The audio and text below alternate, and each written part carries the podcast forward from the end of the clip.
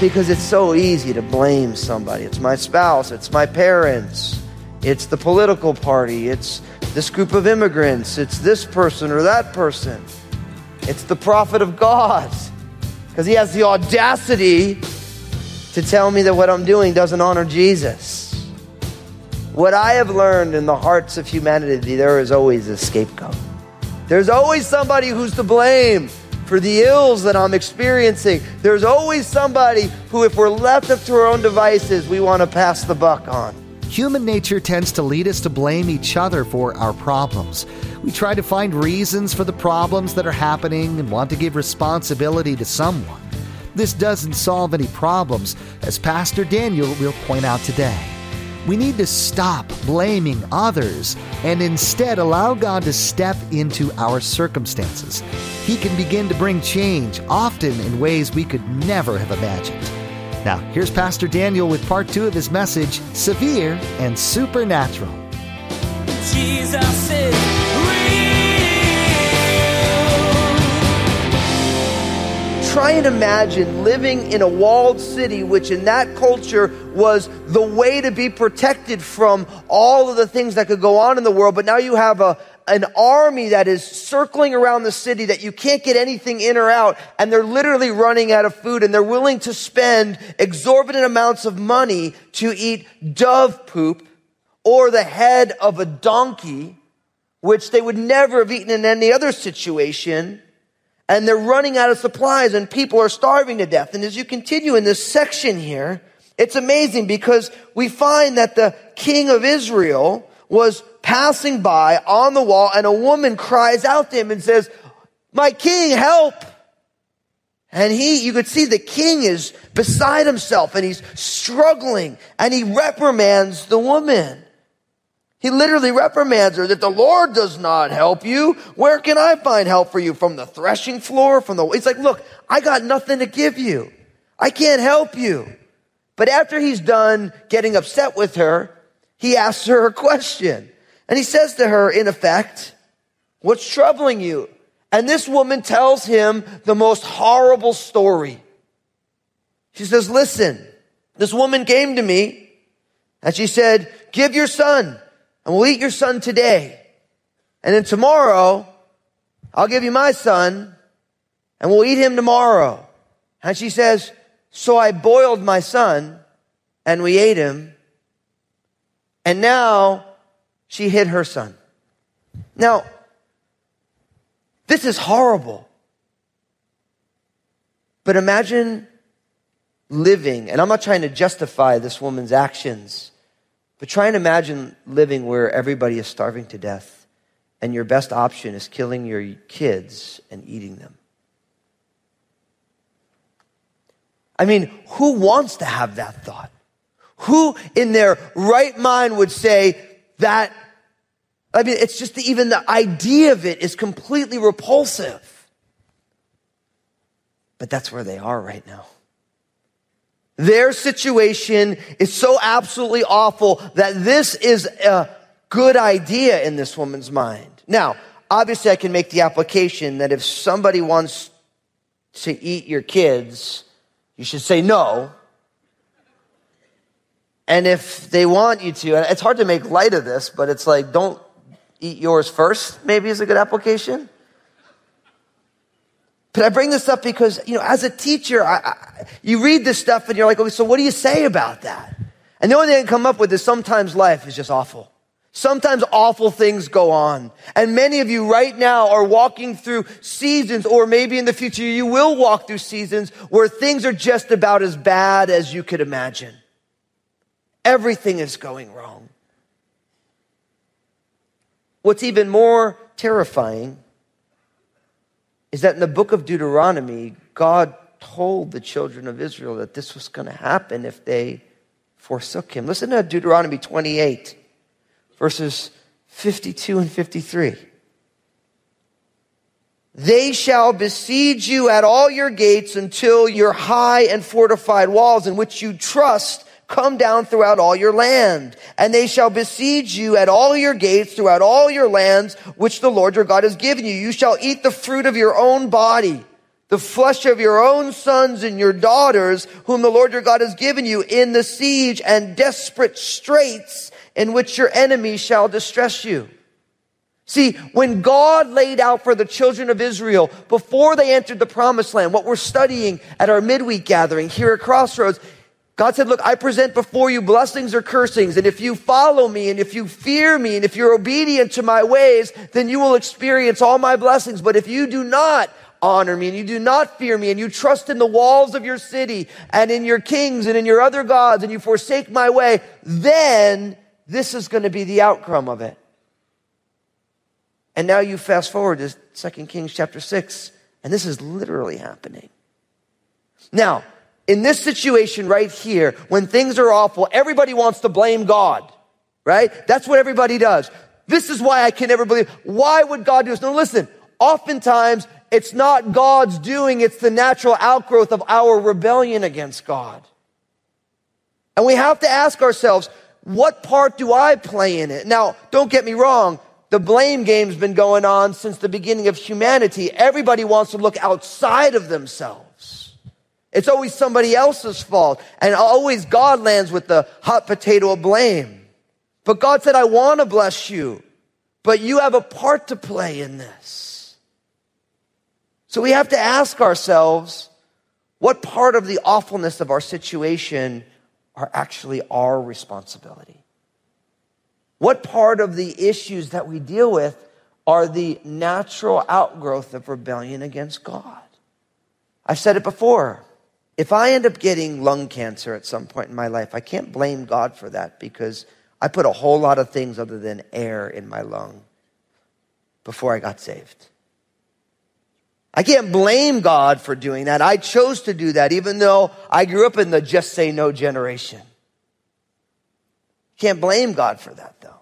It is the potential natural outgrowth of putting something other than good old fashioned oxygen in my lungs. See, sometimes things are awful. They just are. And I want to encourage you because this story is going to be an encouragement that oftentimes God doesn't leave things awful. Like pain and struggles and issues, they're not pointless. There's something for us to learn that we can only learn in the crucible of these things. Look at what happens from here. In verse 30, it says, Now it happened when the king heard the words of the woman that he tore his clothes and he passed by on the wall and the people looked and there underneath he had sackcloth on his body. And he said, God do so to me and more also if the head of Elisha, the son of Shaphat, remains on him today. But Elisha was sitting in his house and the elders were sitting with him. And the king sent a man ahead of him, but before the messenger came to him, he said to the elders, do you see how this son of a murderer has sent someone to take away my head? Look, when the messenger comes, shut the door and hold him fast at the door. Is not the sound of his master's feet behind him?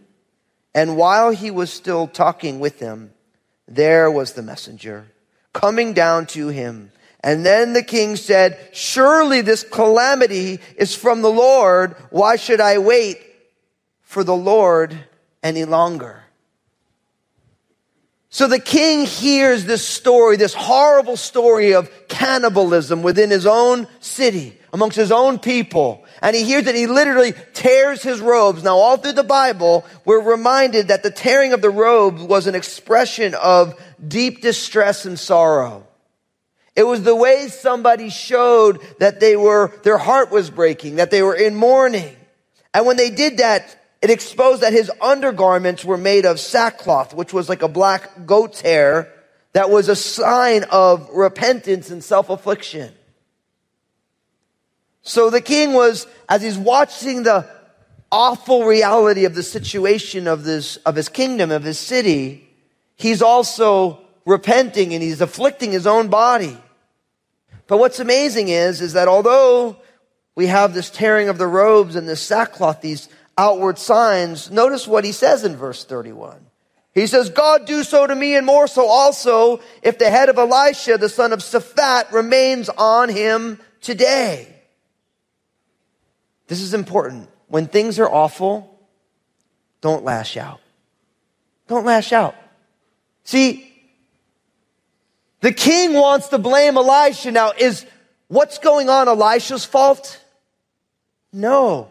At best, Elisha's job was to explain why it was happening. He wasn't the cause of it. But in the king's mind, this is Elisha's fault. It's God's inside man. The reason God is not blessing this city or my kingdom is because of that stinky prophet Elisha and his true, real, biblical spirituality. See, when you lash out in times of affliction, it is never rational. It's never rational. He says, Oh, yeah, this is so bad. If I pray that the Lord would kill me if I don't kill Elisha by the end of the day. And he actually sends a guy. It says here, he sends a guy to go get him. Now, meanwhile, Elisha is sitting in his house and the elders are sitting with him. Now, what's amazing is, is you ask yourself, why is Elisha sitting in his house with the elders of the region? Probably because they're like, Elisha, what is going on? Why is things so terrible?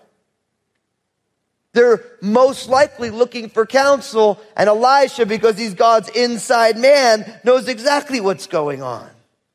He says, Listen. he says to them, Do you see how the son of a murderer has sent someone to take off my head? See, in the king's mind, he can't even take responsibility for his fallen leadership. He just wants to blame somebody. Now listen, this has been going on since the foundation of humanity, and it goes on so much today. It is so easy to find someone to blame.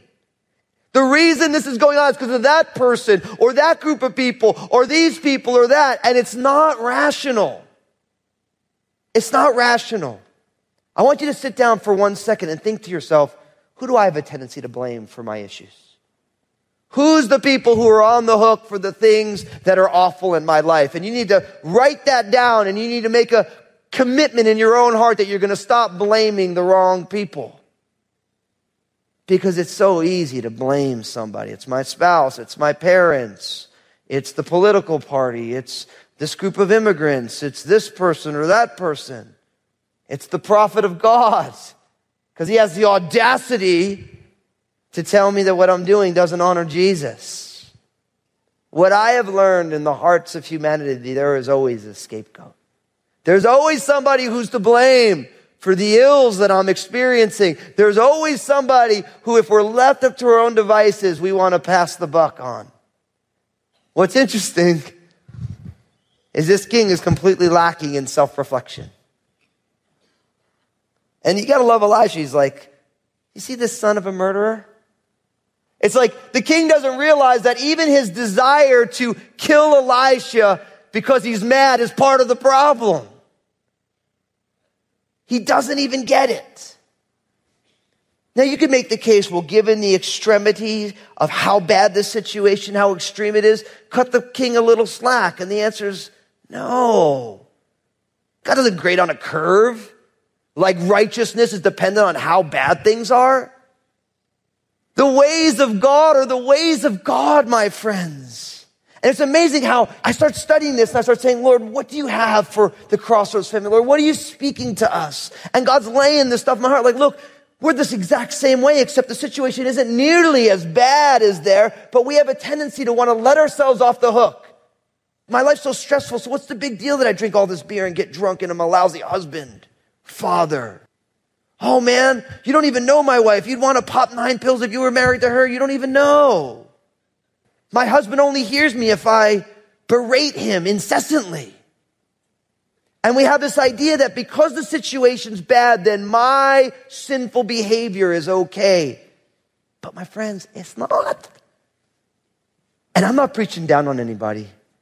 Because I'm living in the same world you're living in. I got the same things going on in my world that you have. Yeah, maybe the details are different, but I got my own stuff that God's showing me. He's like, look, just because the situation is challenging doesn't mean I give you the free pass on acting that way.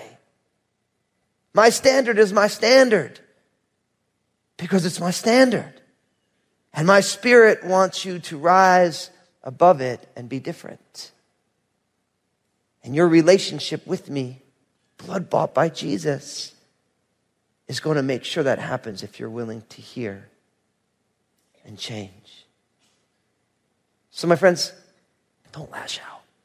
Who are you lashing out at? Who's the person who you've decided is the right person to blame for the situation? And we need to stop doing that. We need to say instead, Lord, you know the situation is awful. And Lord, you know I've already figured out all the people I'm going to blame for this. Who I'm going to frame for it, who I'm going to make sure everybody knows that my lot in life is because of that person. And you just say, you know, Lord, what are you trying to do right now? What are you trying to show me? What are you trying to reveal in me and to me? It's amazing because I see it so clear in my kids. I love my kids so much. It's so easy for kids to blame each other for the things that go on. And then you start thinking about your own life. You're like, wow, it's so easy for me as a grown up kid. So easy to blame. I believe right now, I believe right now that there are a ton of marriages right now that the fact that someone has chosen to blame your spouse is the single thing that is creating the awful scenario of your marriage right now. That you've decided that because of them, things would be different if they weren't there and it's their issues, now it's becoming your issues. You need to stop that right now. That is how Satan is destroying your family. There. Just turn and say, Lord, I'm sorry. I've decided that it's my spouse's fault. It's not their fault. They're a sinner in need of salvation too. And you got your own stuff too. Every time I go to the Lord, I'm like, Lord, you know, I mean, I'm married to an amazing woman. My wife is amazing. But every time I start coming complaining to the Lord, he's like, Lord's like, Daniel, you ain't no peach. I've been bearing with you for a long time. And I'm not done with you yet. And I'm reminded, I'm like, oh, I'm such a knucklehead. I'm like, Lord, uh, it'd be so much easier if this, and it's always not my fault. But God loves us too much to keep us like this. Just feel like I needed to say that. Let your spouse off the hook. My goodness. Don't lash out. Don't justify your sin because the situation is dire. Stop that stuff. God's got something else he wants to do. And it's great because Elisha says, Look, I want you to hold the guy at the door. Don't let him in. I know that the king's coming right behind. Now, why the king is coming right behind, we don't know. Some scholars would say the king realized he was lashing out and he's changing his mind. So he's trying to stop the guy, or he wants to see the deed. He wants to see Elisha's head because he made a rash vow about the Lord do it to me and all this stuff. Now, as you move in to chapter seven, look at what it says. It says, Then Elisha said, Hear the word of the Lord. Thus says the Lord, tomorrow about this time, a seah of fine flour will be sold for a shekel and two seahs of barley for a shekel at the gates of Samaria. So an officer on whose hand the king leaned answered the man of God and said, look, if the Lord would make windows in heaven, could this thing be? And he said, in fact, you shall see it with your eyes. You shall not eat of it.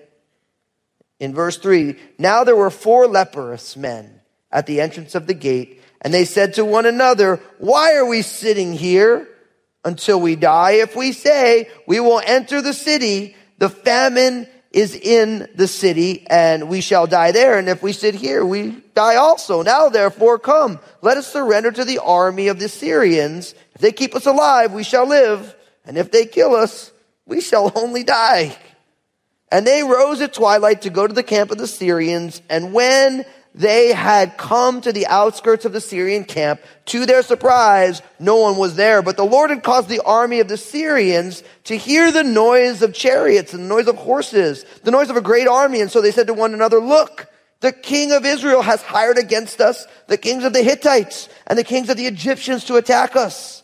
Therefore, they arose and fled at twilight and left the camp intact. Their tents, their horses, and their donkeys, and they fled for their lives. And when the lepers came to the outskirts of the camp, they went into one tent, they ate and drank, and they carried from it silver and gold and clothing and went and hid them. Then they came back and entered another tent and carried some from there also and went and hid. Now, in the midst of this awful situation, this section reminds us that things can happen overnight. Change can happen overnight. Do you realize that? That change can happen overnight. See, once the king gets there, Elijah says, Hear the word of the Lord in verse 1. Tomorrow, about this time, a seah of fine flour will be sold for a shekel, and two seahs of barley for a shekel at the gate of Samaria. Now, a seah was about seven quarts, right? So remember before you had these exorbitant prices for a donkey's head and dove poop. And now you have seven quarts of flour for just a shekel. A lot more. Two seahs of barley for the animals for a shekel. These were not only good prices, they were better prices than they were used to. And what we find is that this officer, this man who the king, he leaned on his hand, he was one of his advisors. This officer said, dude, if the Lord were to open up windows in heaven, how could this thing be? And Elisha says to him, well, you know, you will see it with your own eyes, but you're not going to be able to eat of it. So God's inside man, Elisha, gives this prophecy. Tomorrow about this time, in 24 hours time, everything's going to be different. And somebody there's like, no, no, no, it's not. And then the scene moves to these four leprous men at the entrance of the gate. Now remember, people who had leprosy, they were separated from the camp. Part of it was for health and part of it was also for the spiritual dynamics. If you've studied through Exodus, Leviticus, and Numbers, and now Deuteronomy with us here. We talk about all that stuff so you understand why this is there. They're outside the gates and they're thinking to themselves, listen, we're in trouble. We're outside the gates. If we go inside the gates, we're going to die. Maybe we should just go to the Assyrians. We'll go to the Syrians. Worst case scenario, they kill us. Because things are awful. It's like, we'll go see the Syrians. And then they go on out to see the Syrians, and guess what? Nobody's there. They're all gone. Their tents are there. All their stuff is there, but the Syrians are gone. And what we learn in this is that the Lord caused the Syrian army to hear the noise of chariots and the noise of horses. They heard a noise of a great army and they fled. They thought that the Hittites and the Egyptians were hired by the Israelites to come and conquer them. And so the Syrian army fled. Now the Lord did that. It's amazing. In the last chapter, he blinded and then they're open their eyes, and now he made them hear a noise that wasn't really there. And my friends, this is why I believe that we need to hold on to the fact that change can happen in a moment. Jesus is real. The situation in today's message seemed hopeless, but it wasn't the end of the story. God came through in a supernatural way taking the enemy away and providing for his people. Pastor Daniel reminded us that supernatural intervention still happens today. I am so excited that you are part of the Jesus is Real family. Thanks for listening to the radio program. Did you hear? I also wrote a book, and I want my brand new book, Upward, Inward, and Outward Loving God, Loving Yourself, and Loving People. I want it to bless you and bless everyone you know.